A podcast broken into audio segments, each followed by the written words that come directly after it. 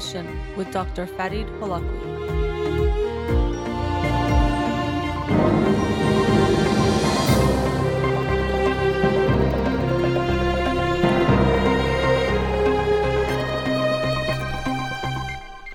Good afternoon. Welcome to In Session. I'm your host, Dr. Farid Holakwi, and I'll be with you for the next two hours here on Radio Hamra. Studio number to call in 310 441 0555. I'm a licensed clinical psychologist, so you can call in with any questions related to clinical psychology, including any emotional or psychological issues, parenting issues, and relationship issues as well. You can also follow me on Twitter or Instagram or like my page on Facebook to get updates on the show or suggest topics or books for the program, and the shows are uploaded at the end of each week to my SoundCloud page and podcast on Spotify and Apple Podcasts. Again, our studio number 310-441-0555. Uh, the book of the week for this week is The Black Banners Declassified by Ali Soufan. The Black Banners Declassified How Torture Derailed the War on Terror After 9 11. Um, and I didn't realize the book was re released, and I have a newer one where a lot of parts that were redacted by the CIA are now apparently not redacted and are.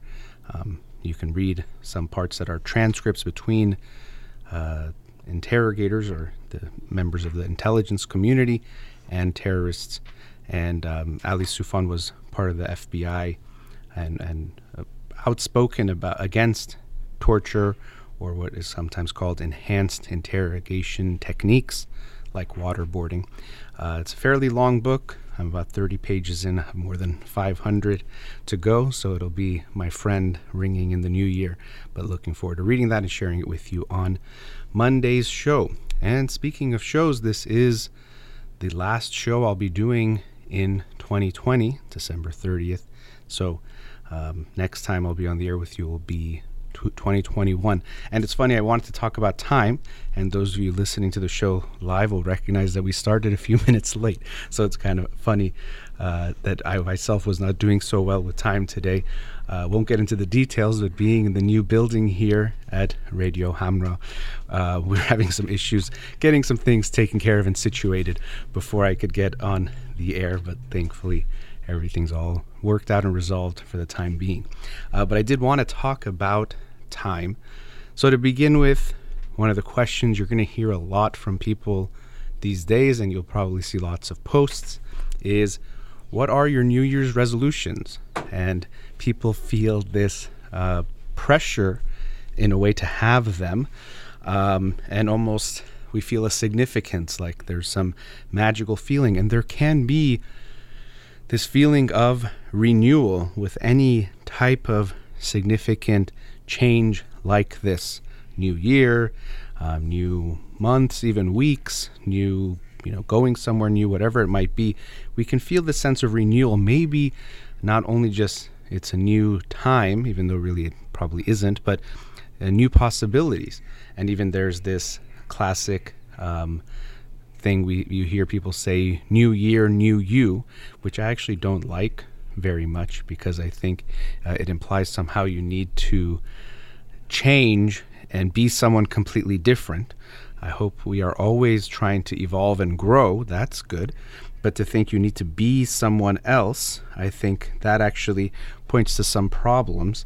Uh, usually what we recognize is what we want to do is to um, enhance the parts of ourselves and even actually what people might not recognize as one of the signs of mental health is eh, internalizing and being more um, connected to all the aspects of yourself. So I, I, might talk about that a bit too. That I don't like new year, new you. But um, you know, New Year's resolutions. It's an interesting thing for me because people can emphasize this time to make new goals, but and, and, if you don't have some, people might look at you funny or think, why aren't you planning to do something or having goals to do? Um, but really, uh, what someone could say is, why are you waiting till New Year's to make your goals? There really isn't a significance to it and we can demystify it in a way not to mean that we make this less significant but we recognize the significance of all the other times we have in our lives that we actually can make a change or uh, do something different whatever that might be. So i do think it's good to as although i'll talk about goals today and and some of these same themes uh, that i do every new year's or around new year's time. But it's also good to recognize there's no reason why this has to be the time. And related to that, one thing I will say as you if you set goals, I'm not against that. I think it's always a good time to set goals. Don't limit yourself just to this time, but it's not a bad time to do so. What's important is one of the things we notice is people say, well, people break their New Year's resolutions within, you know, you'll see statistics a week, after so many weeks, this many per- percentage of people have already broken them. And I think although it can be good to set goals that are challenging and significant and important, that mean a lot to you, and sometimes that means doing something that would be difficult and requires consistency, to be careful not to set goals that are so black and white that they disappear once you don't follow them perfectly. So if you say, every Monday I'm going to do this, or every day I'm going to do this this year, what people often do is, well, they say, well, I broke it. Let's say by day six, they don't do it anymore every day, and they stop doing it altogether. Well, I broke it, it's over. And we all can have this black and white thinking, some of us more strongly than others. And so now it's we, we throw it away completely.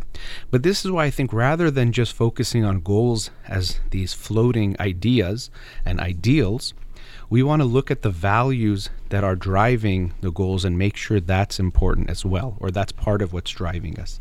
Because if we're saying, okay, I want to meditate more, and the way I'm going to measure it is in this way, which can be good, um, we're saying that meditating more is good, so I want to do that more. So if I stopped doing it for a day or two, it doesn't mean now it's no longer good or significant for me.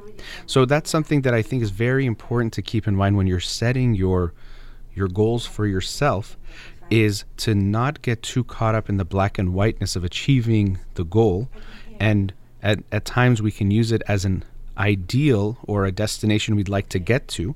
And even if you don't get to it exactly, it can still be good. So if you say, I want to meditate every day, that would be 365 days uh, this year. Uh, coming up year, that's great. Now, if you look back on the year and you said I did it 320 times, I don't think you would say that's really bad you would still be very happy about that. So um, you don't want to make the perfect be the enemy of the good, and so that if you don't achieve your goal perfectly, you don't do it at all. We want to be aware of what's guiding us in achieving this goal. Um, and we want to make that be the driving force. And so, related to that, what I think is also important is not just to focus on setting goals that are concrete. That's very important. And every year, actually, I'll talk about SMART goals, and you can look up that acronym of goals that are specific, measurable, um, attainable, meaning like you they're challenging but something you can do. Um, relevant to you means something to you, and time oriented or time specific, so you can measure when you would like to achieve that goal. I think it's very important to set concrete goals, but I also th- think that this could be a wonderful time to reflect on your time, not just in the sense of how we're aging or what's happening. That can be part of it, but how are you using your time? And, and 2020, of course, has been this unique year, so much so that you can just say that's so 2020, or of course, what you expect is 2020, and it has a meaning to it because of the type of year we've experienced. One of the good things, though, I think that did happen this year is that it forced everyone to pause on a lot of things. Usually not by choice, but a lot of things were put on pause, and many things still are. And what that allowed us to do, or in some ways it did force us, but we had no choice, is to really get a better look at how we spend our time. Or if we had a lot of things taken out, what are we going to now do with our time? And I know everyone wanted to learn three different languages and get a six pack and learn how to bake bread and do all these things. And probably most of us didn't quite meet that um, goal or that ideal we set for ourselves. But still, people were looking at how they're spending their time one of the things that happened is people who lived with their families, husbands, wives, kids at home, were spending a lot of more time together. And of course, that could lead to more conflict. Anytime you spend more time with anyone, there's more opportunity for conflict. And also, we start to get on each other's nerves a little bit more the more we are around each other. But they also got to enjoy more time together. And so, some people are recognizing uh, as we have this rush to get back to normal. You know, everyone says that. Oh, once things get back to normal, or you know, months ago it was this. Well, 2020, as if when the clock strikes midnight, everything goes back to normal, and now we're kind of seeing that that might not be exactly what we're going to get. Um, but people wanted to rush back to normal, and I do think it's a good time to reflect and say. Well, what parts of my life were actually abnormal when things were quote unquote normal? That I don't want to rush back to. Maybe working 14 hours a day and barely having time to see your kids was way more abnormal than spending time at home with them 24 hours a day. There's maybe something much healthier and normal about that.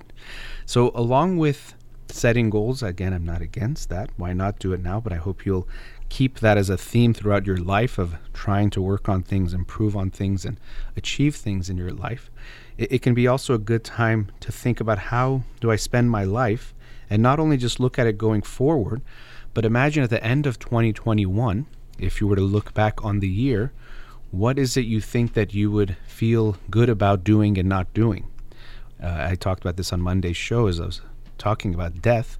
But when we look at our lives, what is it that we'll regret that we didn't do, which is usually what we regret, regret more than what we did do, and make sure our year, and then of course our life, has those things in it.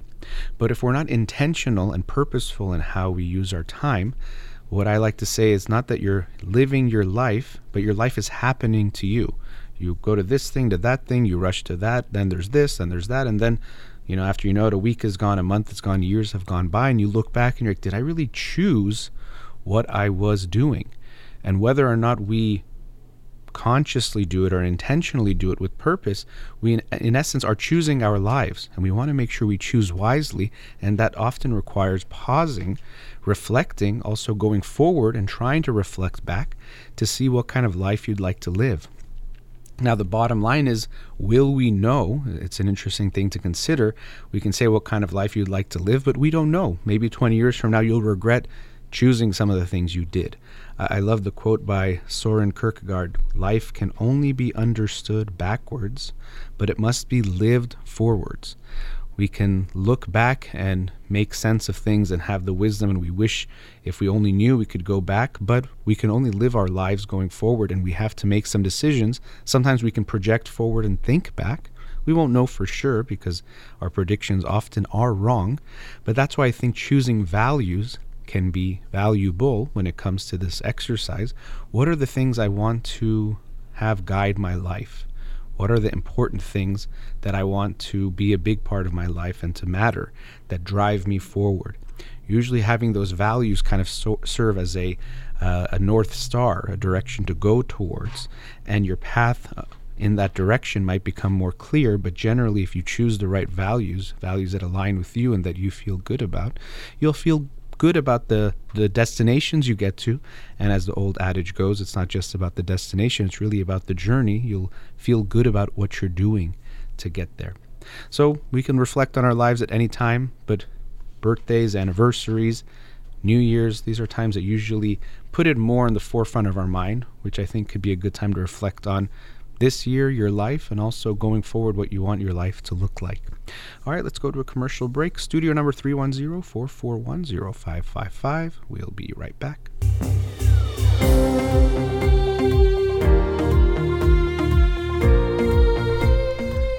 Welcome back. Let's go to a caller. Radio Hamra, you're on the air. Hello? Yes, hi, you're on the air. Thanks for calling. Oh, thanks. Yeah, so I would I would like to talk about photo reading, mm-hmm. um, and it's an actual reading technique, and I would like to know if it's real or false. Does it work or not? Okay, so yeah, and so um, uh, I want to be, uh, you know, full disclosure to listeners. I actually didn't know that specific term, and so we when we talked maybe for 30 seconds on the commercial break, you mentioned it, and I even Googled it to to see what it was, and so you know about a minute or two, I was looking at it right now during the commercial break. I was not so um, familiar with that term. You said photo reading, um, but speed reading uh, has been around as a technique for a long time, and my own research into looking into speed reading. I read a book recently on how we learn to read that also talked about this a little bit. Um, it, it tends to show the evidence that it doesn't really improve your reading, or we can say what you gain in speed, you lose in comprehension. So it's not necessarily bad in that way, but to think that you're reading just as deeply but much more quickly probably is not the case. So, in, I even looked up a, study that was done in 2000 as we're on the commercial break saying there was not, you know, the claims that are made by photo reading don't seem to be true. And I remember when speed reading, there were some uh, people who were selling different books and CDs, and their claims uh, were proven to not be true either. So, that being said, I won't say that there isn't any way of having techniques that improve um, our ability to read or that I've you know found the best way possible. I, am sure there always are ways to improve. I'm always skeptical of anything that's uh you know making something way quicker or shorter. Usually, when things sound too be good to be true, there's a lo- lot of times they are too good to be true. But since you brought it up, you might know. It seems you probably know more about it than me. What uh, What are your thoughts on it? What did you hear? And that might let us talk about it a bit more. Sure. Well, actually, I heard about it about five years ago. I was um, stud- studying in u- university, and I heard about this technique and I thought, wow, it, it could be cool to actually learn uh, tons of information in little time. Mm-hmm. So I went through the technique. I actually downloaded the book um, about about it. About and it's the author is a guy called Paul R. Scheele or something in those lines, and he wrote this book. And I just read it, and I thought, okay, this this should work. The technique is kind of awkward, so you have to take a book and gaze at the center of the um, the pages, mm-hmm. not even at the text, you know, and you have to just turn a page a second. Each second you turn a page, and you would be able to later on activate this. Like you would be able to recall uh, a quantity of information that you have read mm-hmm. through this so-called technique. And as such, I was kind of uh, not too sure about this, so I just gave up. Yeah. And about a year or so, I saw one of my colleagues do this, and I was very astonished as to how does it even work. And I I got caught up again trying it, but it still doesn't work for me. So I'm kind of uh, what do I do? So I thought about asking about you. Uh, sure. From you, you know. Yeah, I, I think. Um what I know about also how we read and the way our eyes work, as much as you know, I'm right now looking in front of me and things seem like I see a full picture clearly, but really, the only part I'm seeing clearly is the, the in the center of the eye, the fovea, where there's more of the receptors. Um, but other things around it are blurry. So usually, if you're reading, even though when you're looking at a page, you can kind of see that there's words on the whole page. Your eyes can only see a very small fragment of that. And even some of the reading techniques I saw in that book I mentioned um, I think it's called How We Read, something like that, that I read a couple months ago. It was saying there are these other, you know, there's speed reading, there's people trying to come up with techniques. Well, when we read, our eyes do, like I think they're called saccades, where it kind of moves, in, it doesn't move smoothly, it moves in these back and forth kind of almost like twitches uh, in yeah. a sense. And how can we limit those? Maybe we could read faster, but it seems that we need those to read in some ways. That it helps us in, some ways. So I am skeptical of these types of things where you're going to read a page and the idea maybe i'll even talk about it a bit more uh, today because it relates to something i've been thinking about recently but that our, our brains are kind of like these tape recorders so if you look at the whole page and take it in you're going to have all that information at your disposal. You just have to access it. And there's a lot of pieces missing there. One is we, we're not tape recorders that take everything in. Um, and and it, you have to really see something to take it in in a way yes sometimes there's subliminal things you could say maybe you didn't really realize you were hearing something or seeing, seeing something but you still were able to take it in and if your eye couldn't focus on the words i'm not sure how you would take it in. Now, I don't know what your friend's experience was, um, but one thing I can also imagine is if someone says, hey, there's this great speed reading technique, and it gets you excited, that person might now read more because they're excited. And so they're turning more pages and they'll get something. I'm not saying you get nothing. I just think you get considerably less if you're doing, I think you said one page a second. I it would be very hard for me. Again, I always know that I can't know everything and that there's ways that people will advance things that won't make sense to me and then someday will be taken as a given. But to me, it's very hard to comprehend that someone could comprehend a whole page in a second and hold on to it. Will they get a gist of things? Maybe. And that could be enough, and that's good. Maybe if they weren't going to read any books at all, and now they'll speed read or photo read a, a bunch of books a year and get some information from it. That's not necessarily, that could be very good um, but I think something is missed. Even, you know, audiobooks versus reading a book, there's some research, it's not so clear, but there does seem to be some loss in comprehension when we go to audiobook compared to reading a book. People do have different learning styles that might be better and easier for them. My experience is I definitely feel like when I'm holding the book in front of me, I get it a lot better. And there's lots of reasons for that. From the visual is one thing, but also even the ways we can go back is a lot easier. You could go back in an audio, but sometimes I'm reading a book and it says someone's name, and I'm like, who was that? And I can go up two paragraphs and see, oh, yeah, there was that guy or that girl, and then go back. Whereas in an audiobook, it's harder. Usually you don't do it. Also, when you do an audiobook, although you can adjust the speeds now sometimes that uh, the way it comes out, you don't get to read at your pace essentially. You have to listen at the pace of the person is speaking.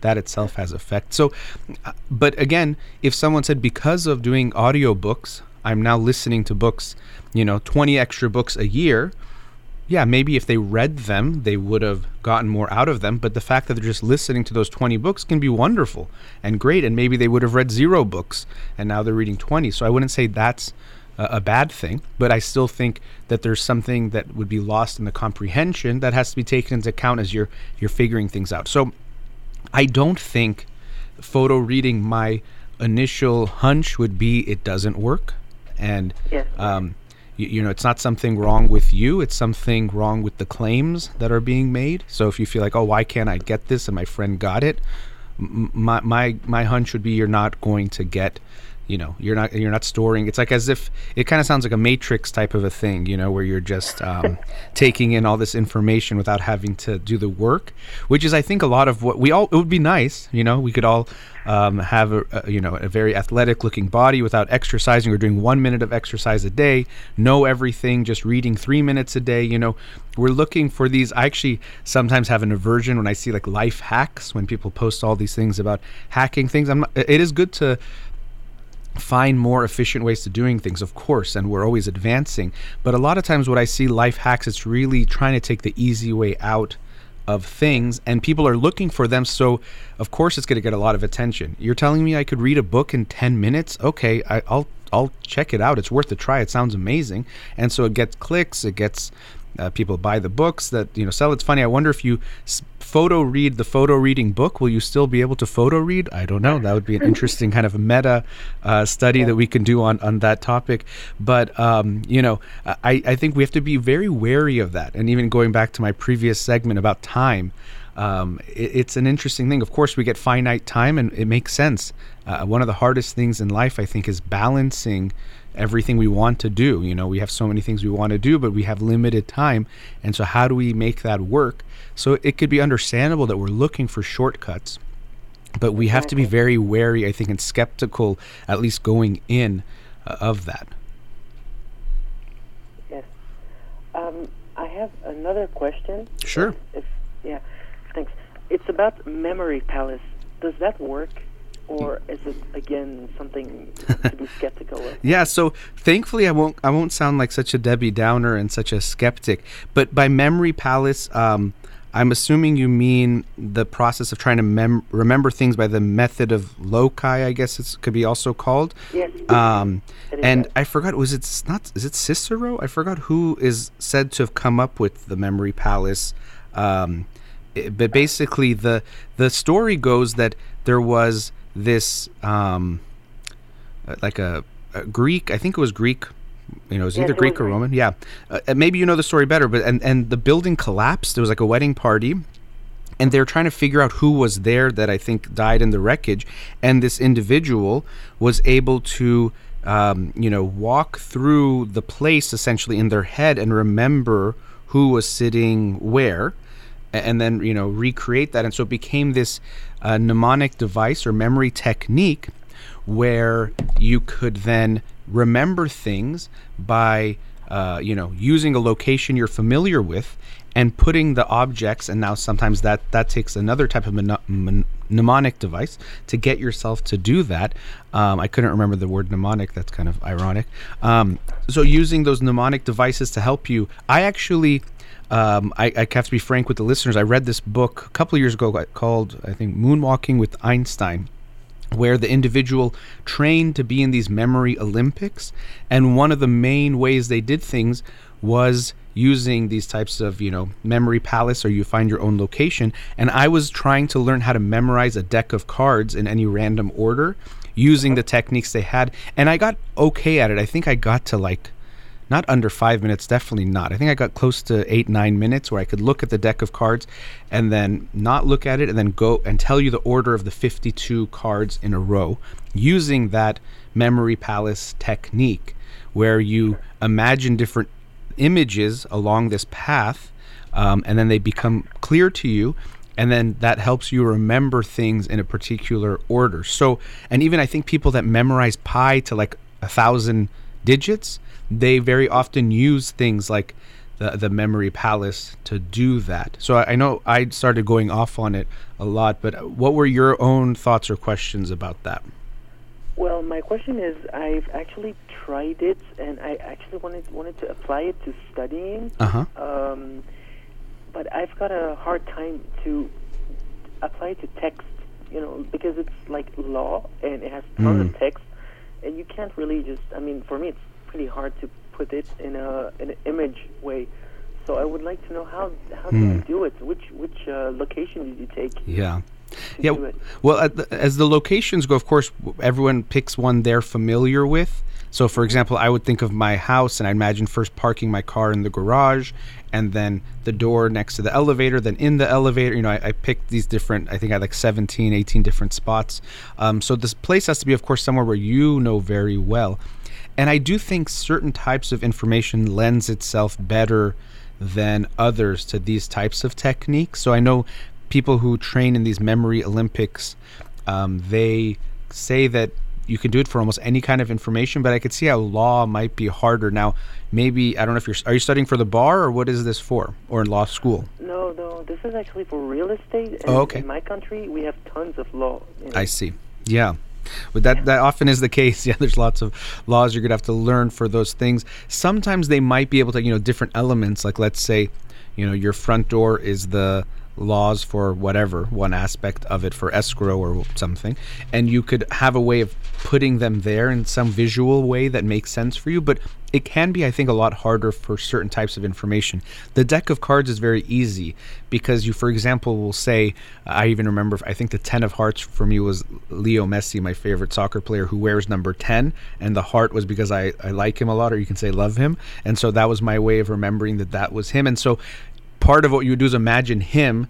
Uh, It's complicated, but there's three parts to every image you have for every card and you combine them but anyway so you know you have these visual images that make it a lot easier to remember like a deck of cards it might be harder to make that same connection to use that that memory palace there are different techniques that might benefit you different mnemonic devices because really when we look at memory um, you know, we say, well, how many things can you remember? Like, I, if I ask you how many letters you can memorize in a row, if they are random letters, you could probably do like somewhere between five to nine, maybe 10, if, if you don't have a lot of time. But if you know all the lyrics to a song, essentially that might be thousands of lyric uh, letters in a row that you would be able to say because they have meaning. So because we can break it up into chunks that have meaning or one big chunk, um, it's that's how our memory can make sense of something and remember things easier. Or when we look at a chessboard, I, I sometimes like watching people who play chess. I'm not very good myself, but I'll even watch videos online.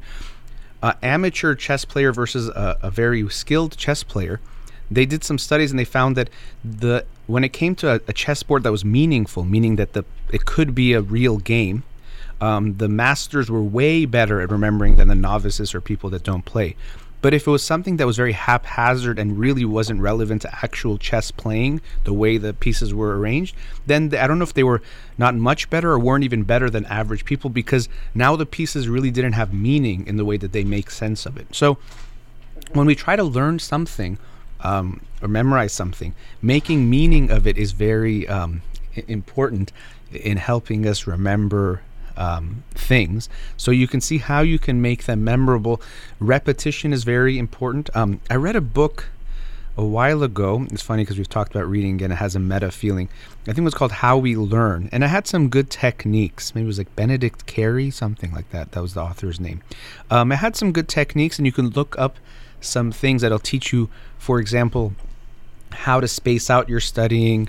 Um, you know, you want to not just study one thing for, like, let's say a week and then go to the next thing. The more you mix it up, the better. It makes you feel uncomfortable because when we stay within one realm of information, it's easier on us. But that discomfort is actually going to help you learn, and a bunch of other techniques that you you might want to try. I can see how the memory palace might be harder for something like the law you can find online maybe someone has some ways that will kind of make it translate better for that.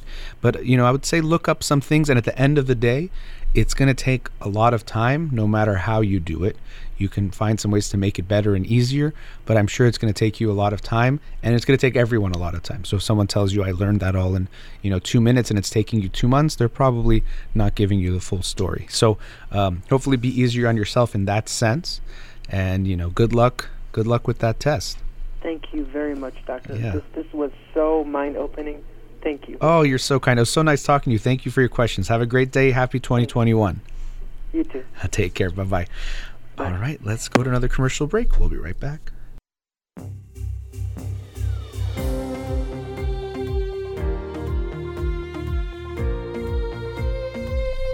Welcome, back. Studio number 310-441-0555. Let's go to another caller. Radio Hamra, you're on the air.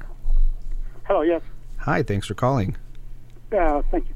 Uh, doctor, I have a question. It's about my family. Mhm. I'm a divorced father. I have uh, two kids, uh, 18 and 15. And um, uh, my divorce was 10 years ago, and then I moved from the state that uh, my family were to another state, and then uh, after a few years. And since then, my kids were living with their mother. Uh, their mother, uh, uh, sh- she's an American. Mhm. And um, in um, all these years, I have had connect with uh, my kids, going there, visiting them, not as much as needed.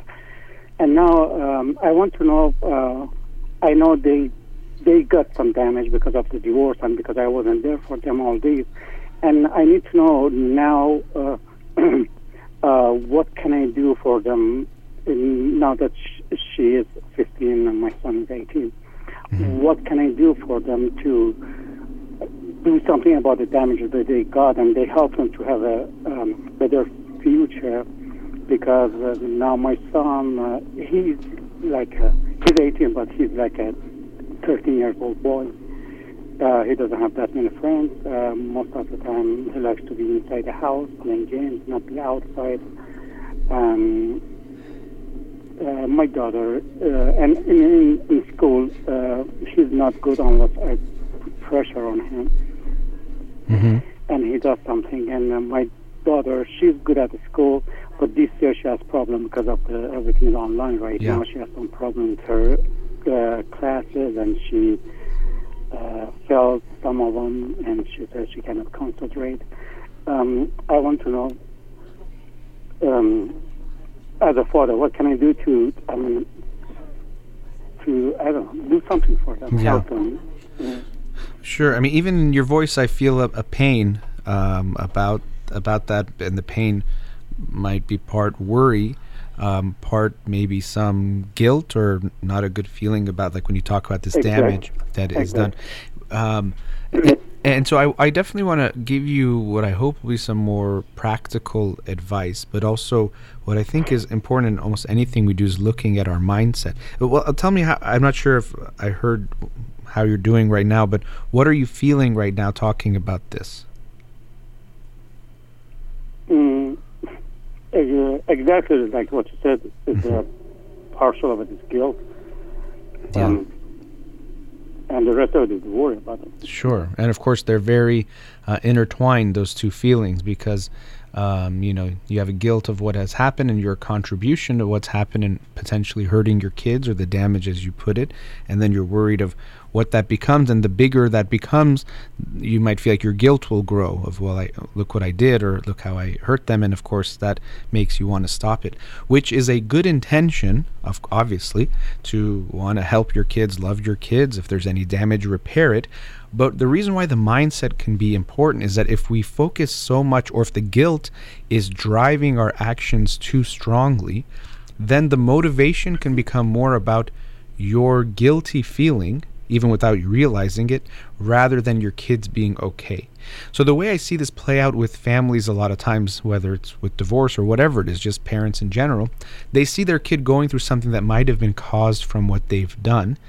And that makes them feel so guilty that, of course, they want things to be better, but they can do it in a way that puts a pressure on the child.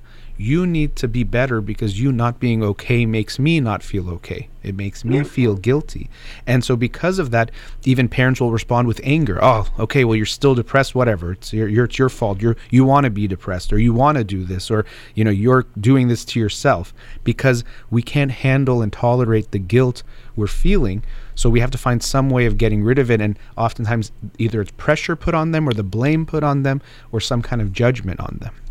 So you need to be mindful of your guilt and how much it's fueling what you do with them in multiple ways, including from what I shared, and also trying to do too much too fast. So you're trying to make up for it. So, you know, you see, okay, I hurt them. Let's say you did something 20 different times and you want to fix it all at once. And that feeling itself usually doesn't let the healing happen and might even open up some new wounds. Um, so I've shared some thoughts, and I have obviously some more to share, but I want to hear what you already think from what I've said so far. Um, th- that's exactly. Um, I was, uh, and I wanted to do too many things, and the reason I call that because uh, I don't know if I'm doing something wrong or right, or if it's enough or not, and um, I wanted an expert, somebody like you, um, tell me what's the best thing I can do because I have heard uh, when uh, Dr. Holakwi Senior, they were saying uh, like, uh, for example, kids when when before they are 18, you can do something as a parent for them, to, but when they are 18 or past, it's done. You cannot do anything uh, for them as a parent. But uh, like I said, uh, my son is 18 and he he acts like a, he's 12, 13 years old boy. His personality is like that Yeah. And my daughter's 15. So, So, and let me say a few things. Actually, you know, you mentioned that he's still 12 or 13. Of course, there could be some things specifically about him that makes him that way. Also, when kids go through traumas or pain, or any of us, we can sometimes um, stay stuck in a certain age, a type of arrested development. So, it could be that he stayed stuck in that age that you're describing? And you know you can look at that. Is there something there? Or it could be just his personality or aspects of him as well. Um, now you know going back to what you're saying about well up to a certain age you can have an impact. Yes of course the type of impact the amount of impact we can have on our children will change over time in multiple ways. Um, when they're babies zero to one there's some things that you can never change again in some ways but you can still work on things after the fact. And i work with families where people in their 50s are apologizing for things that happened maybe 10 years ago or 40 years ago and it has a big impact. So i don't want you to think well things are done and damaged beyond belief has the time passed? Your child is now 18. We can't go back to when he was 17 and do something, but we can do a lot now still. And of course, that's where you want your focus to lie with what is still in your hands, which is the present and going forward. And there's a whole lot you very likely can do. So I, I don't want you to think that you've missed your opportunity completely. The window is closed. Um, you know, you almost need to give up. N- not at all. There's so much I'm sure that you can do and and you know your kids until you're hopefully you know live a long time and be with them for a long time you always can have an impact in, in their life as a relationship. Yes when they're 40 it'll be different than right now but still you as their father will always have that possibility to be the best father you can be to them. And that's where we want your focus to lies. How can i you know help these things um, with them?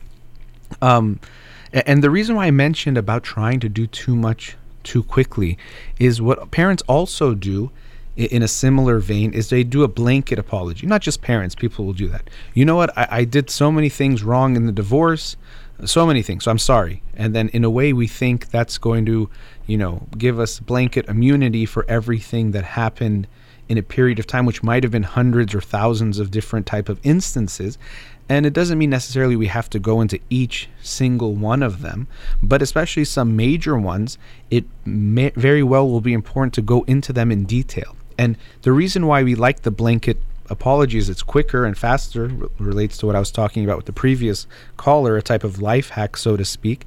But um, also, we don't want to face the individual one. So if you just say, you know, I'm so sorry, I did so many things wrong.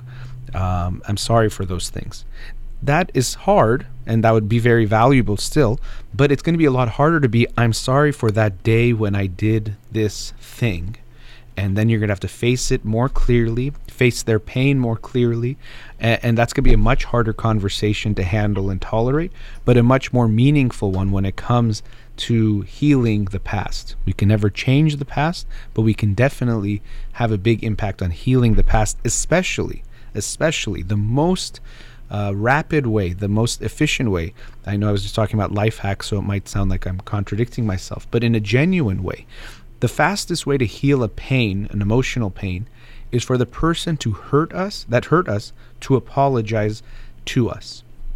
So when I'm in therapy, I have people coming in and we're working on the pains from the past, but I do know that if whoever had hurt them would apologize for the ways they got hurt, that would lead much more quickly to healing those wounds than any work I can do with them. And now that opportunity isn't always available to people from, for multiple reasons. The person might be dead, which makes it in that way impossible, or the person won't do it and might even make it worse if you go talk to them, so you might need to deal with it on their own. But in this case, you're the one with this great power, but really responsibility, that you can help heal these wounds that you may in some level have contributed to. I don't want to say blame completely on you. Usually things are complicated, but you probably contributed to in some significant degree. So you have to be ready to have the conversations and only if and when they want to have them too of addressing these things. Because another aspect of being fueled by the guilt is you might force the conversations when your kids don't want to have them, and that would be about you, not about them. So it's only if and when they want to have these types of talks would you have those talks with them. But we do have to be ready to, to talk about some things that I would imagine you don't want to talk about. It, it would make sense that it's going to be painful. And that's why it'll be good for you to first come to terms. It doesn't mean your emotions are going to go away, but that you don't go into the conversation too uh, animated in the sense that your feelings might become the biggest part of the conversation, not what your children are feeling, which is really where the focus should lie. Mm. Um, uh, in few conversations I had with them, um, I, I, I maybe I will try to uh, explain uh, why I left uh, left them and uh, because it, was the reason. Um, my action was uh, giving them this hope that I'm going to go back and uh, live with their mom and being together. And uh, they were for a few years when they were younger. They they did push a different way. Even until the last year, they were telling me, "Hey, Dad, you can come here in this state and uh, stay with us, and uh, you can I don't know, you can have start over here again and all this. And I said, no, I can't. Uh, I'm much older now, and it's not easy to start from uh, from zero again, and I cannot move back there. Even until a year ago, they were talking like this, and they were hoping that I can go back there. Right now, uh, my daughter moved here.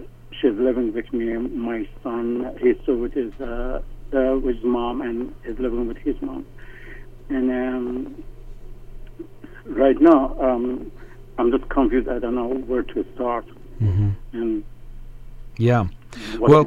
W- we, we can you know we're at a commercial break and i do want to to continue the conversation on the other side of the break um, we will definitely talk about it but one thing we'll also realize is we'll come up with some ideas some things to think about and even some techniques to a degree but a big part of what's going to happen or what will be the best path it, your children are going to be the guides when it comes to this healing meaning that it's not just going to, you're going to dictate how it goes because what they want what they need what they're ready to deal with at any given time that's something only they can tell you too so a big part of it will be you taking their lead to a degree but showing an openness to do so and an openness to, to have the conversations that that might be needed so let's go to a commercial break and we'll talk talk some more afterwards okay Sure. All Thank you.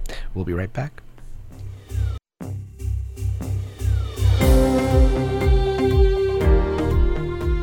Back. Uh, before the break, we're with the caller. Let's go back to him now. Caller, are you still there? Yes, I am. Okay, so uh, before the break, you were sharing about um, current situation you're in. I believe your children are 15 and 18. Divorce was two years ago, um, and you're No, no. Oh. Divorce was we separated ten years ago, and divorce was uh, three years after. Okay. Well, maybe I missed. Wait, three years ago, and then so six years ago you separated, or I'm not sure if I got that.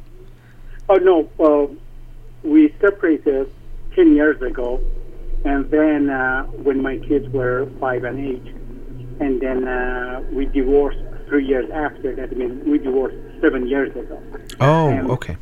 and then uh, I moved out. Then, um, like uh, seven years ago, I moved out. I see. Okay, that that actually, yeah, I'm glad we clarified that. I might, I must have misheard you um, the first time around when you were giving the the dates and things. Okay, so it's been a longer type of um, uh, separation, or at least the divorce has been longer. I meant separation between you and the kids is longer, and so these feelings might be older as well. And also uh, with your son saying he feels. You feel like he's kind of stuck in a younger age. Again, it could just be how he is. and We don't want to make sh- seem that he has to change, but there could be some level of him uh, staying a little bit stuck to some degree. Okay, so Yes, that gives me a better when idea. we're- oh, I'm sorry. No. When, when, when we were separated, I, I was seeing my kids almost uh, every week. But uh, since I moved moved out from the state, then I couldn't see them as often before. Okay. And So, you know, I did ask you this in a way, but if, uh, you know, what is it that you, because you mentioned the guilt is there, what do you feel guilty about?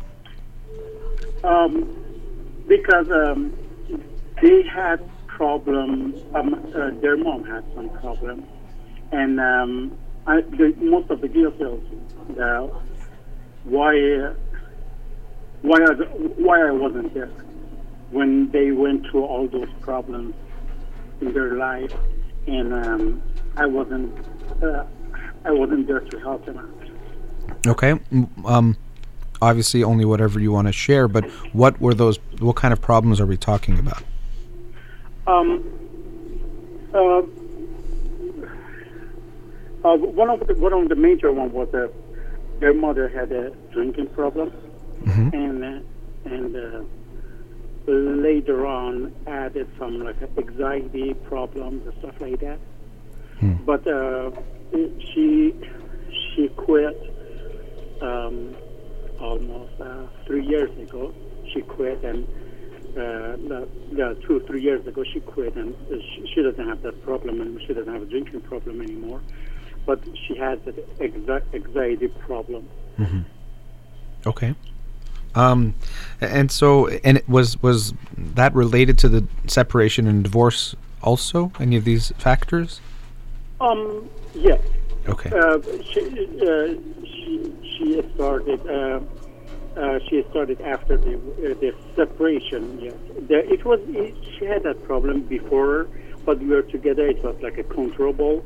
We were uh, now. She wasn't doing it, getting drunk and stuff like that. No, she was drinking, but she wasn't getting drunk like that. But uh, since we separated and then divorced, it it got worse and worse.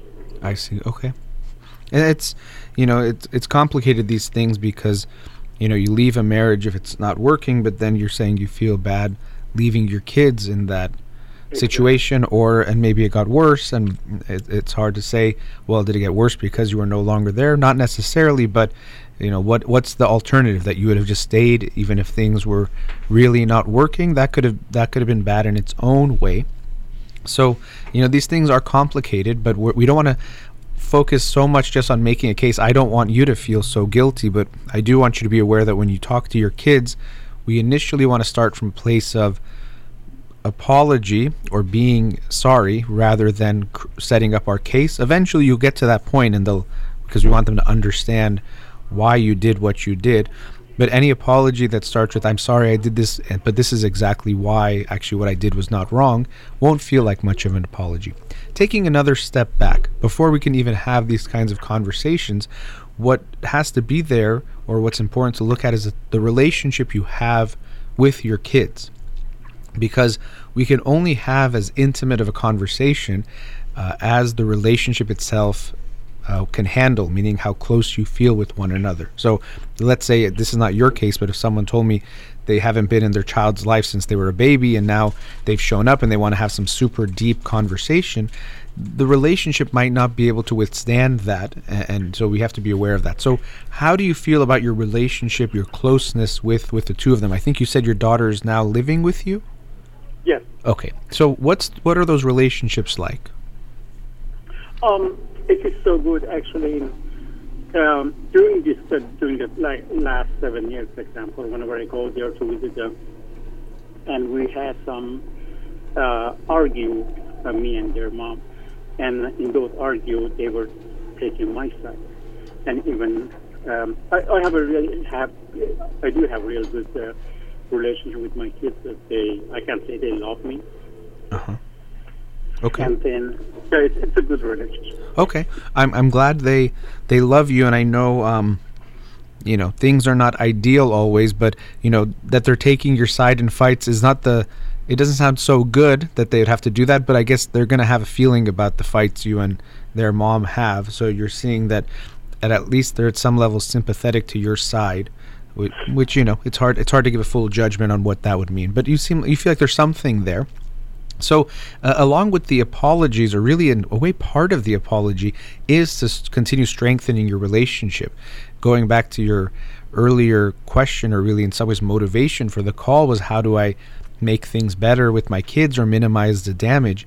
The overall thing we're trying to do is create a better relationship or the best relationship with them that you can. And that involves being close to them, as close as they want, of course, um, being there for them, spending time with them in ways they want.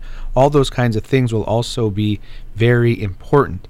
Uh, so, going back to this, if the guilt is driving us, we might too quickly try to have the conversations because we can't handle it when the kids are not ready or the relationship is not ready, and, and we have to be mindful of that as well.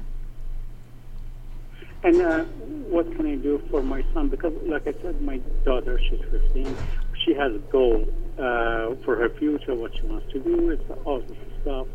But my son, I can say, uh, he doesn't have any goal. Uh, he's like he just like to stay home all day, every day, play games, and um, that's it. And it, it, like I said, uh, he doesn't have too many friends. I can say he may have one clo- one uh, close friend and Okay. uh, rest of his friends are the people online that he's playing games with.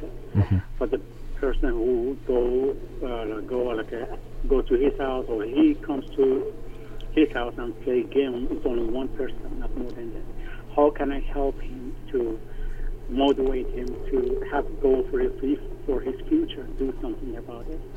Yeah. Well, again, you know, not to sound like a broken record because I was just talking about this.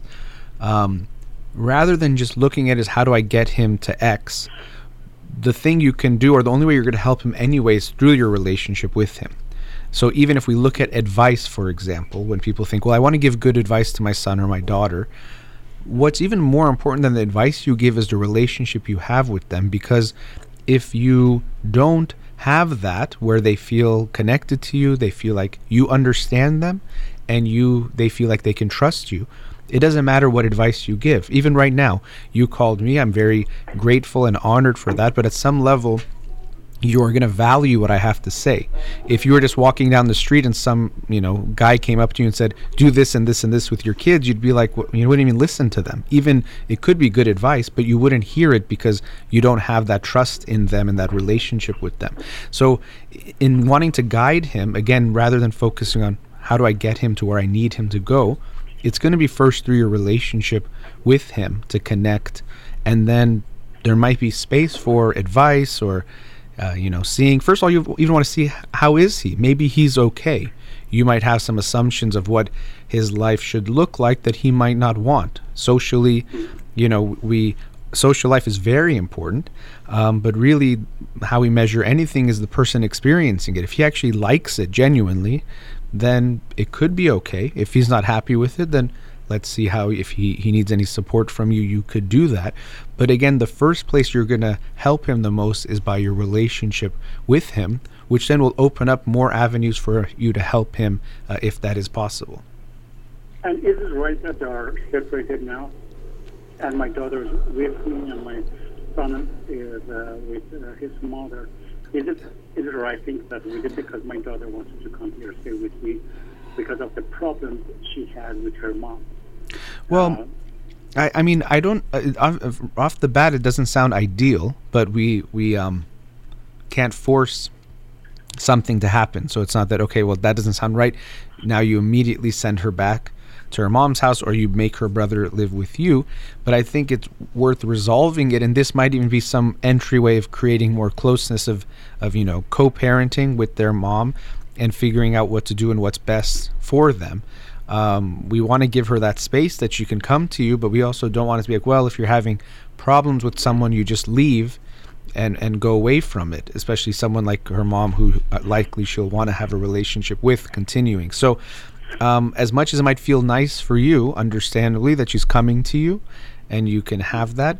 We do want to evaluate okay, what's the best thing for her, what makes the most sense, uh, and likely that's going to be a collaborative effort between you um, definitely her, your daughter, and and her mom, of figuring out what's the the best thing we can do.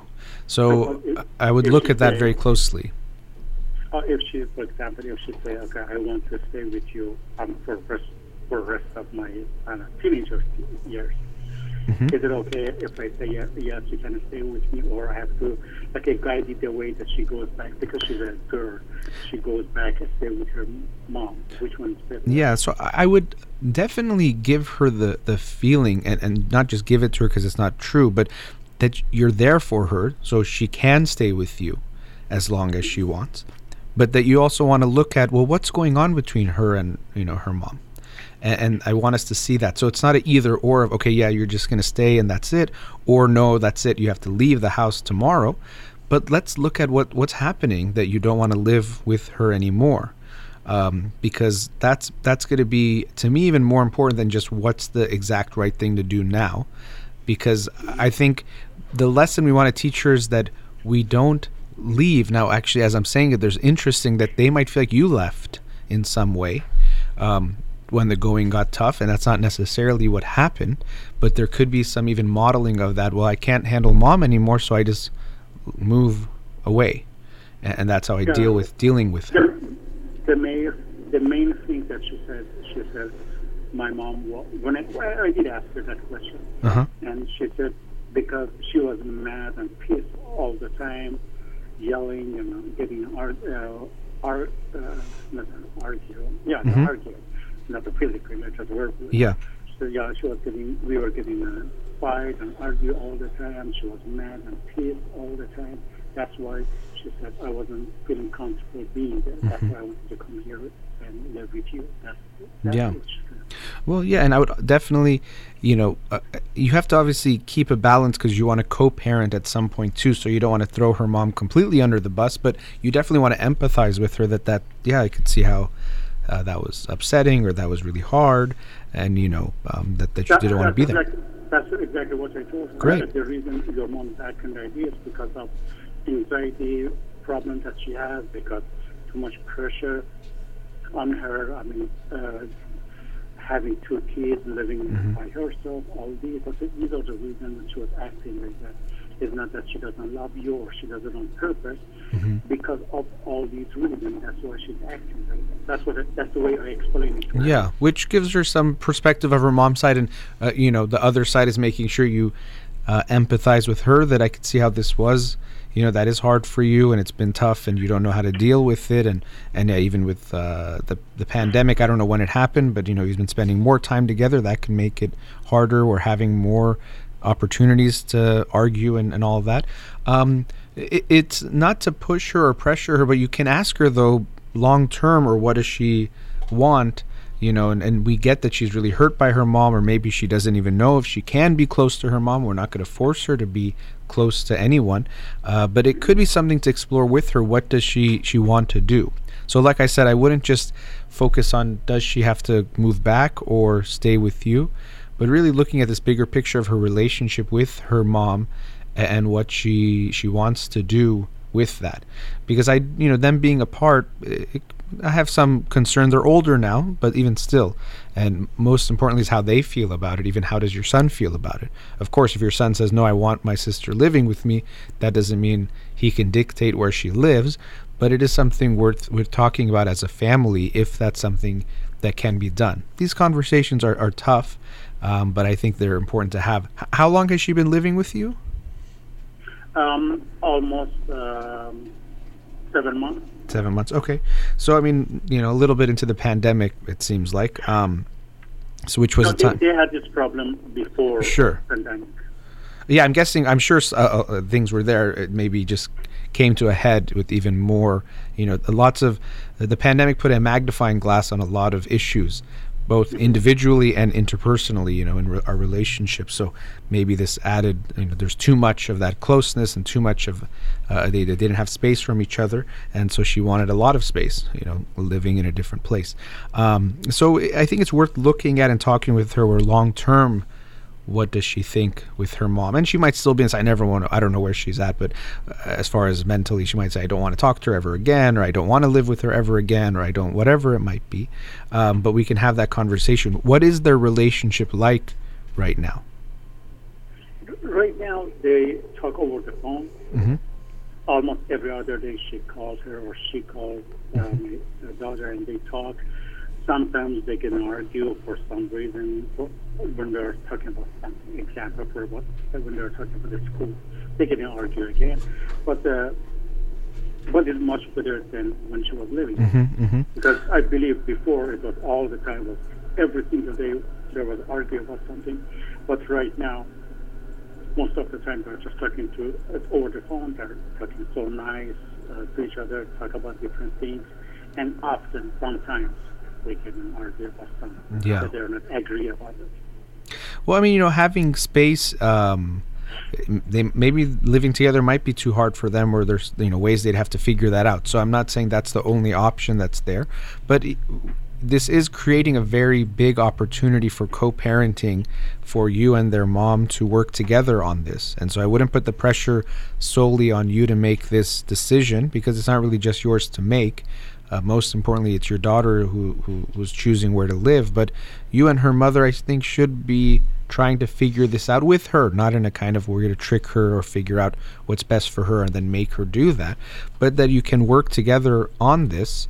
Um, and as I was saying before, one thing you have to be aware of is yes, she came to you, which is, is great, but your own feelings might want you to want this closeness a- and want to take it without looking at the bigger picture of what's the best for her long term. And I'm not saying that's what you're, yeah. Uh, sadly, their mom doesn't do this. She doesn't work work me, with me Yeah. about anything. She is she points finger at me all the time for all the problems that she had had in her life, before, after divorce, all these, and uh, even in front of the kids, always she's talking negative about me, even to the kids. So it is not going to work. It, I did try too many times. Okay. It didn't work. She doesn't work. When I say something, she said, "No, you don't understand what you're talking about. You don't know. You haven't been here. You haven't go through everything that I went. So you don't know what you're talking about. You were single, having your good life. I was going through all these problems all these years, and she's pointing finger at me. All Yeah. Well, I mean, um, I- obviously, you're the one that is dealing with her knows what she's like. But you know, in having a co-parenting conversation, it, it hopefully doesn't come into finger pointing because you don't even tell her what she should do, and she's not telling you what you should do. But you talk about it together. And so, even if she told you that. Uh, Easier said than done, and I know you have your own feelings, but oh, you're right. You were with the kids more than I was. You are right about that. I'm trying to figure out how can we together do what's best for our kids because we love them. You know, it's not just about what I've done to you and what I've even done to them in the past. I want to know what can we do for them now. And, and I'm not saying I know for sure you can have a conversation like that with her or you can uh, do something, but eh, you know, we need to keep trying because that's the only thing we can do is to, to co-parent. You are essentially co-parenting it's just how much you're communicating and connecting and working together. And we want to try to make that as much as we can you know a stronger relationship because again for the kids so she yeah she'll point the finger she says it's all your fault actually even whatever she's going through it's all you. She's not even mad at me she's mad at you. Okay you know she she might Exactly. throw that at you um, and all of it is not on you. Some of it is. I'm sure it is. Even some of the anger they give to her might be from you. That's possible. Um, but again, your focus is how do we do what's best for them now, and No, hopefully, I, I believe uh, I believe I've done some stuff wrong. I believe I'm guilty about some stuff. But uh, I told her, I said, I believe all this. I know what I did, or I did. Maybe I don't know what I did wrong, but I'm sure I did too many things wrong. I'm guilty about too many things. But the point is, like you said, I told her I want. We talk about the kids, what we can do for them, but she doesn't want to listen. yeah. Well, it seems like you know either she doesn't want to go there or she's too angry to go there, or you know. Um, so I don't know how how to deal with that her anger to then get to the the work that you need to be done for the kids. I would hope you keep trying, obviously for the kids and even for yourself, because if you get to a better place with that, you'll feel better too. But ultimately, for the kids, you know, there has to be some level of working together, um, working together there. Yeah, you know, um, I do have some other callers on, on hold, and we're at a commercial break, so maybe we'll, wrap it up here for now. I'm sure there's a lot for you to think about, but would be happy to talk to you again in the future. Sure, sure. Thank you, doctor. Nice talking to you. Take care. Have a great day. Yeah, bye bye. All right, we'll go to another commercial break. We'll be right back.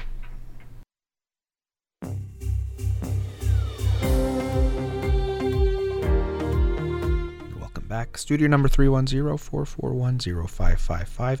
Let's go to another caller. Radio Hamra, you're on the air. Um, hi, doctor. Um, as we previously talked during the commercial break, I was um, telling you that uh, I have made some drastic changes in my um, life habits within the past year, which were positive. But um, it was it was good for a while. But recently, it has gone take me back to that feeling of being uneasy and uncomfortable in my own skin Okay. as I had that before. And um, even though I've made those changes and they've been very challenging, but still I have that feeling of anxiety, being um, not enough, and you know, just being uncomfortable in Uh-huh. my own skin. So that's why I called and I wanted to talk to you about it. Yeah, and you know we, we we're talking in a way about New Year's goals, and you know sometimes it's like some surfacey type of things that might be meaningful, but you're talking about something much much deeper. How you feel about yourself, as you said, feeling comfortable in your own skin, and when we don't feel that, the anxiety and uneasiness that comes with that, which can be really debilitating in a lot of different ways.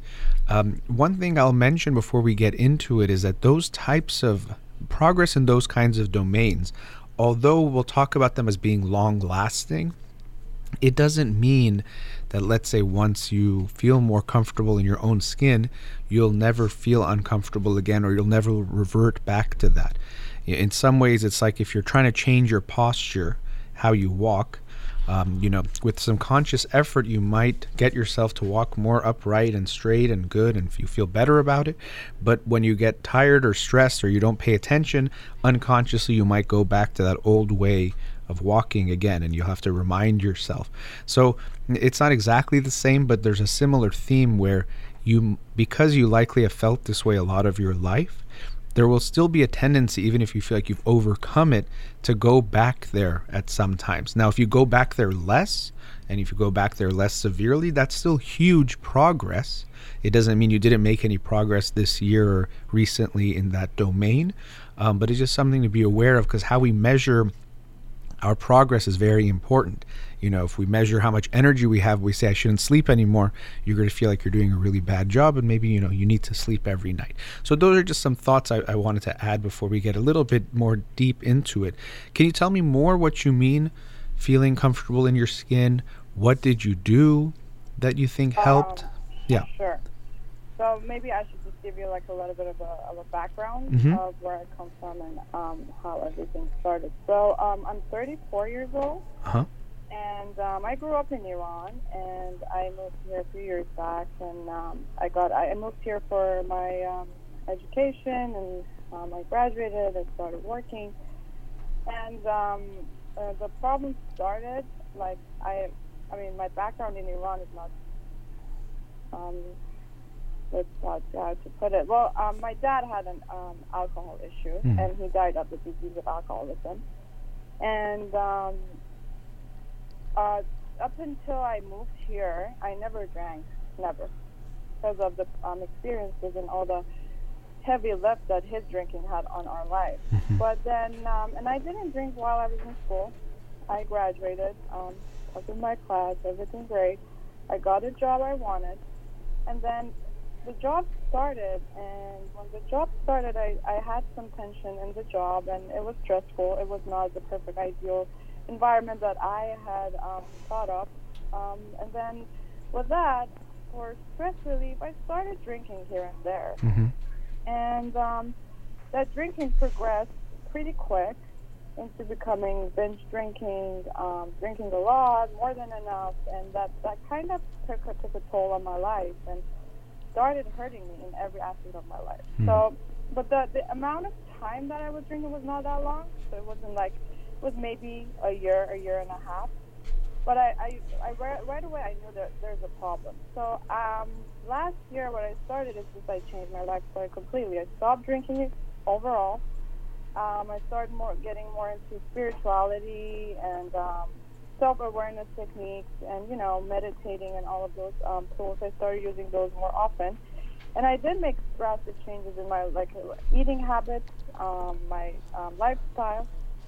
But then what happened is that um, I still have that weird, really bad feeling that I get a lot of the times is that that feeling of not being enough, not being easy, not being um, happy within my own skin. hmm So, and I think about it, and I, I come to this conclusion that first place I started drinking because of this feeling. hmm And now that I've overcome that obstacle of not drinking and all the problems in my life, and I have everything that I always wanted, how come I'm still having that same feeling again?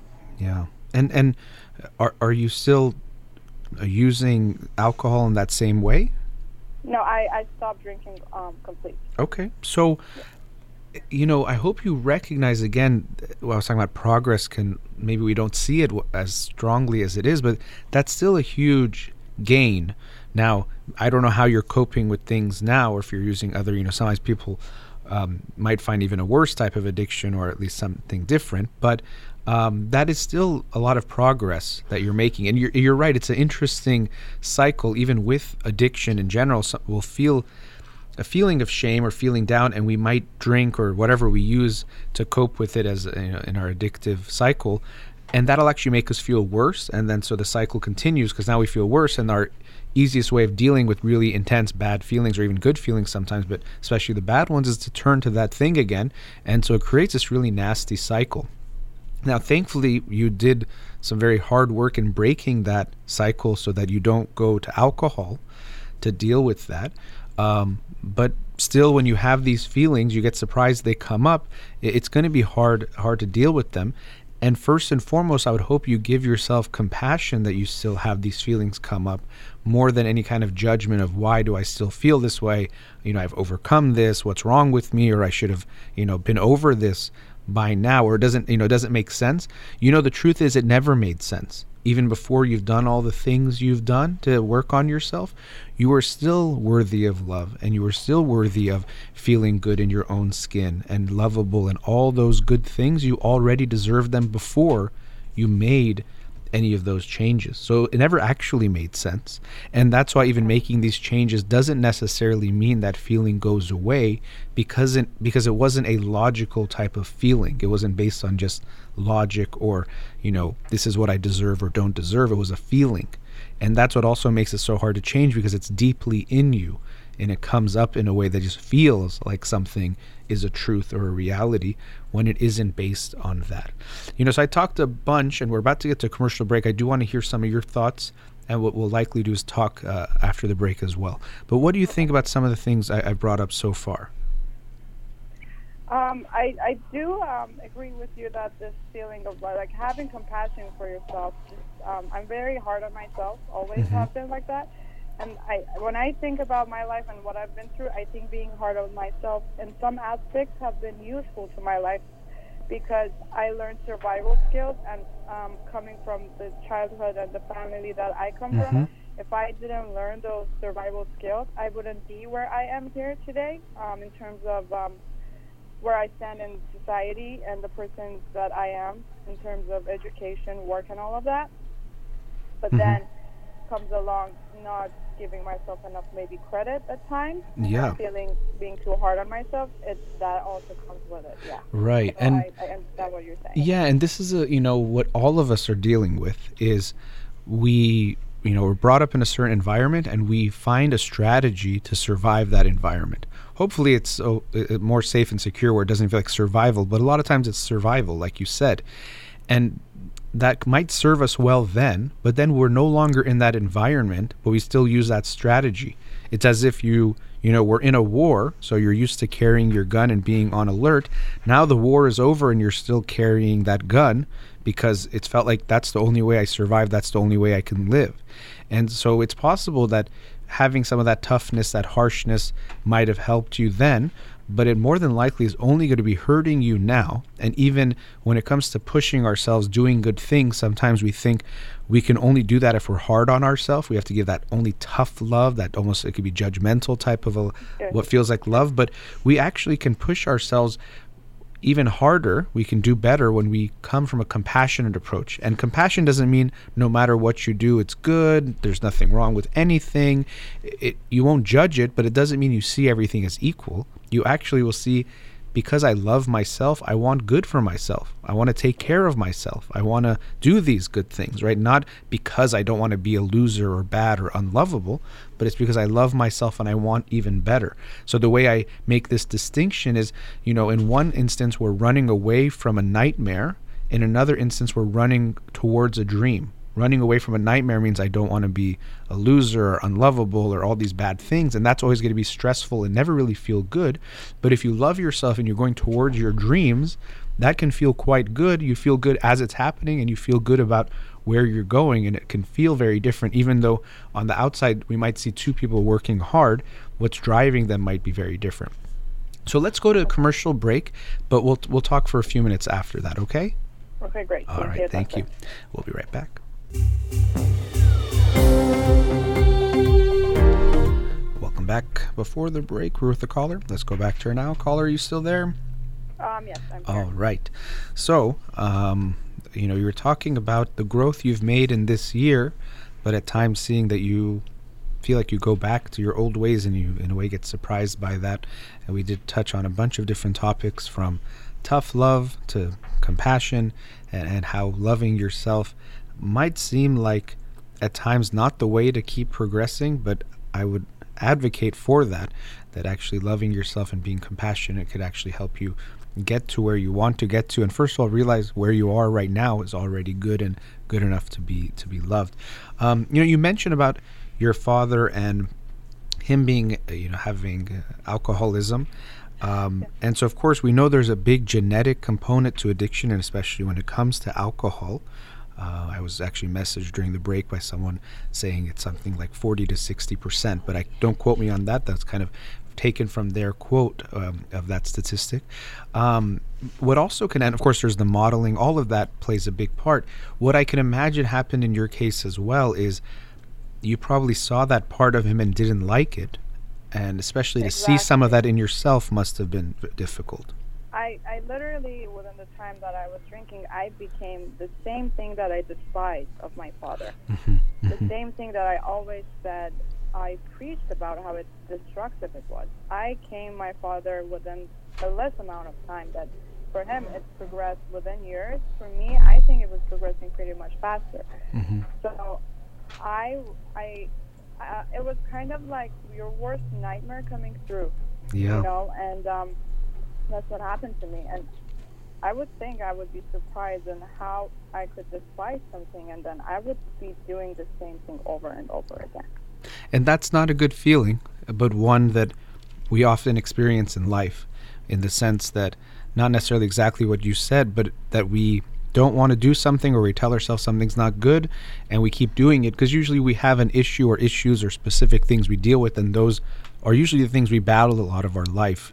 Um, someone who's anxious might get anxious a lot, someone who has anger issues, you know. And so, here for you, not only were you facing your worst nightmare, you were facing the worst monster in your life and seeing yourself what you felt like was becoming that monster even though it doesn't necessarily mean that was what ha- was happening um, and in some ways we can see this as an expression of our shadow so we all have parts of ourselves or very often especially if we have certain experiences in childhood of what we see in our parents and what we experience in our lives that we put away and we don't want to ever see. So there are probably parts of your father that you do have, being his daughter, um, that you never wanted to get in touch with, but that were there.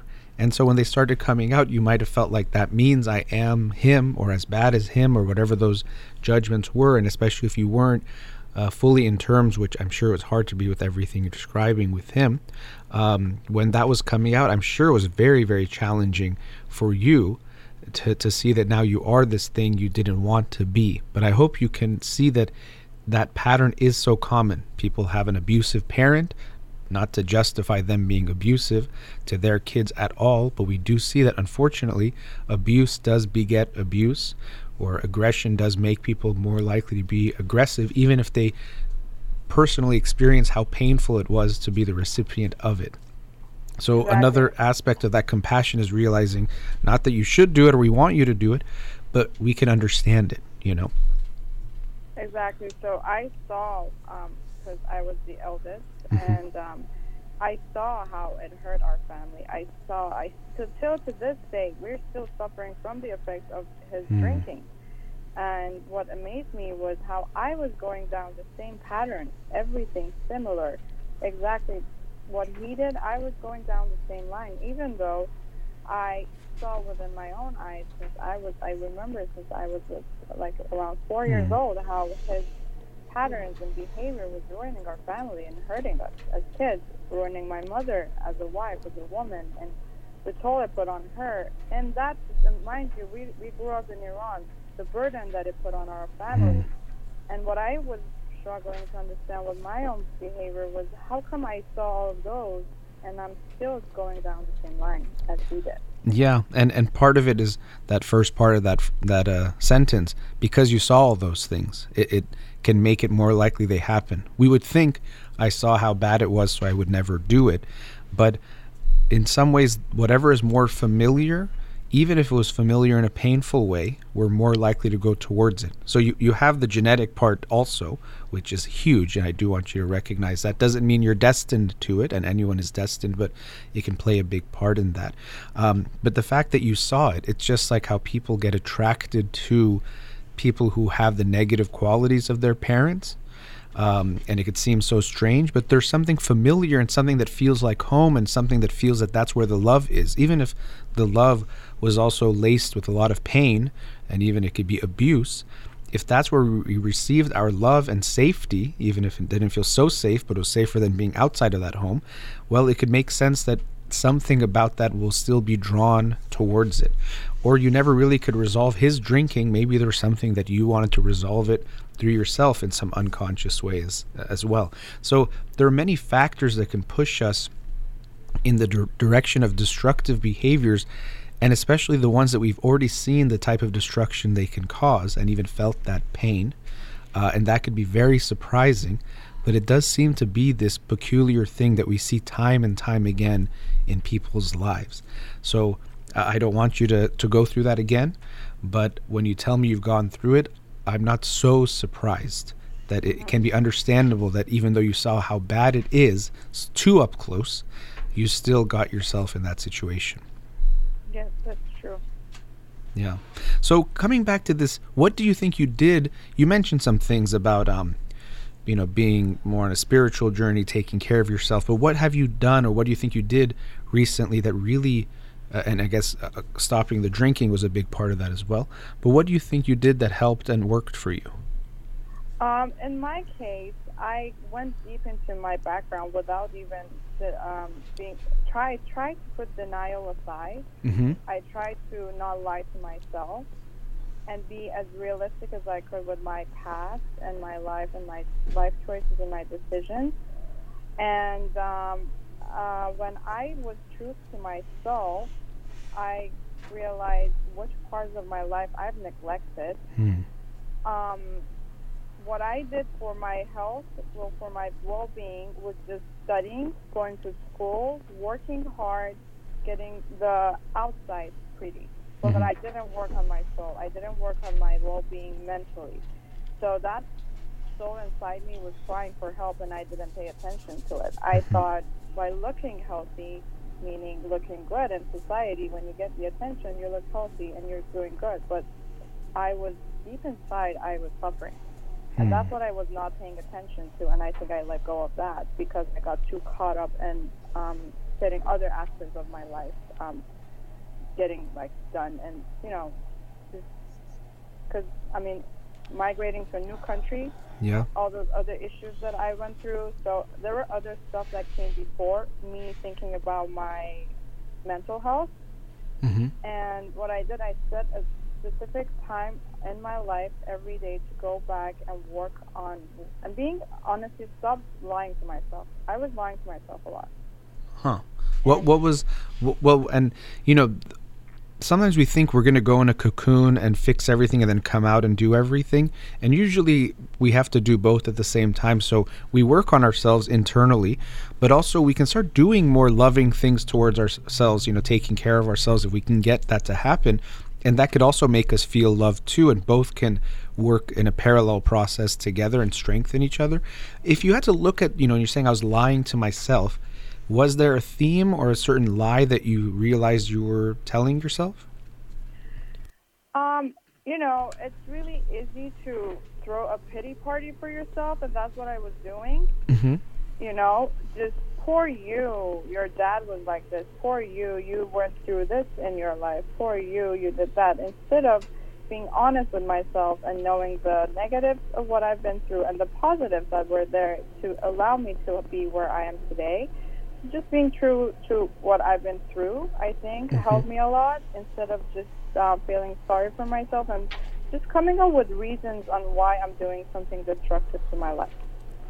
Interesting. Yeah, you know this. Uh, you said pity party, and there's a, a distinction that it, it can be a thin line at times of what where is genuine compassion and giving ourselves understanding, and where is there pity, and it's not always so clear because when we're feeling hurt, we do need some time to deal with that pain and feel it and, and give ourselves empathy and compassion and, and recover from it.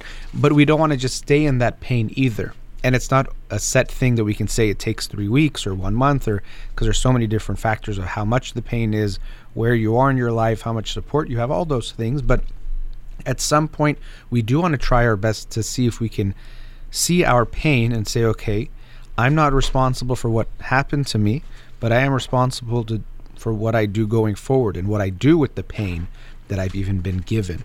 Easier said than done. It doesn't mean we'll just go in a straight path towards progress, but there is some level where we want to take that responsibility for our own lives because we're the only ones who are responsible for them. Um, but it's sometimes not clear because we can still get into that judgment space of, well, it doesn't matter if this happened, it shouldn't affect you. And it, it's not always so clear. So it could be, uh, as I said, a thin line and one that won't be always obvious which one we're doing because we might judge ourselves. Let's say, you know, someone was abused by their parent and now they have a limp, they were physically abused for them to be upset with themselves the rest of their life that they limp would really be unfair. The limp might be there. Now, maybe they can still be physically active and find ways to do that, strengthen themselves. That would be good. And so, emotionally, we can sometimes have the same type of a thing. We may be wounded in ways, I talked about this Monday. Not necessarily everything that doesn't kill us makes us stronger. Some things do leave wounds that do have effects and sometimes we overcome them and become stronger but sometimes they can impact us in a, in a negative way that might last and so it's finding that balance of um, giving ourselves the compassion and love that we still did go through that it doesn't mean we're a victim in the sense that we have to stay small or weak or wounded and can't move forward but that we might still have those scars and they might pop up here and there and hopefully we can still have that love and compassion for ourselves if and when they do and i hope you can hold on to that as well. That you're not necessarily throwing yourself a pity party if you recognize that there's still some so, effects there. Yeah, your your talks made me realize like one of the things like exactly as I did for my growth was I I realized I've never dealt with my dad's um, disease and death. Mm. So one of the things I did, I sat down and I came in terms and I forgave my parents for all their mistakes. I had so many, so much like I had resentments towards my mother, towards my dad, and those were unsolved. And I, what I did was I would brush them away all the mm. time, all my life, because um, other things came along in life, and they were more important to me at the time. So I brushed them away, and I never came in terms with my parents. And the resentment that I had towards both my parents, yeah. I think that played a huge role in me getting into the destructive pattern, and also coming in terms with them kind of helped me a lot too. And there's, you know, I have a lot of thoughts on that, and I feel like I'm like now brushing away when you're bringing up these really important feelings, but we are at the end of the show. Um, but okay. there was a lot there that you talked about that, in and of itself, could be the topic of shows of forgiving our parents and how to do that and the complications that can come up with that and when's the right time and and there's a lot there but I, I, do wish you the best on that journey that you're on and I will I hope you are loving to yourself on the path and enjoy the journey and also the destinations you get to. But thank you for your call. Wish you all the best. Thank you so much, Doctor. Have a great day. Thank you. Bye bye. All right, that brings us to the end of the show. A big thank you to Ghazala here in the studio as always. And a happy new year to everyone. Look forward to seeing you and being with you early in 2021. You've been listening to In Session with Dr. Farid Holakouee. Have a wonderful day.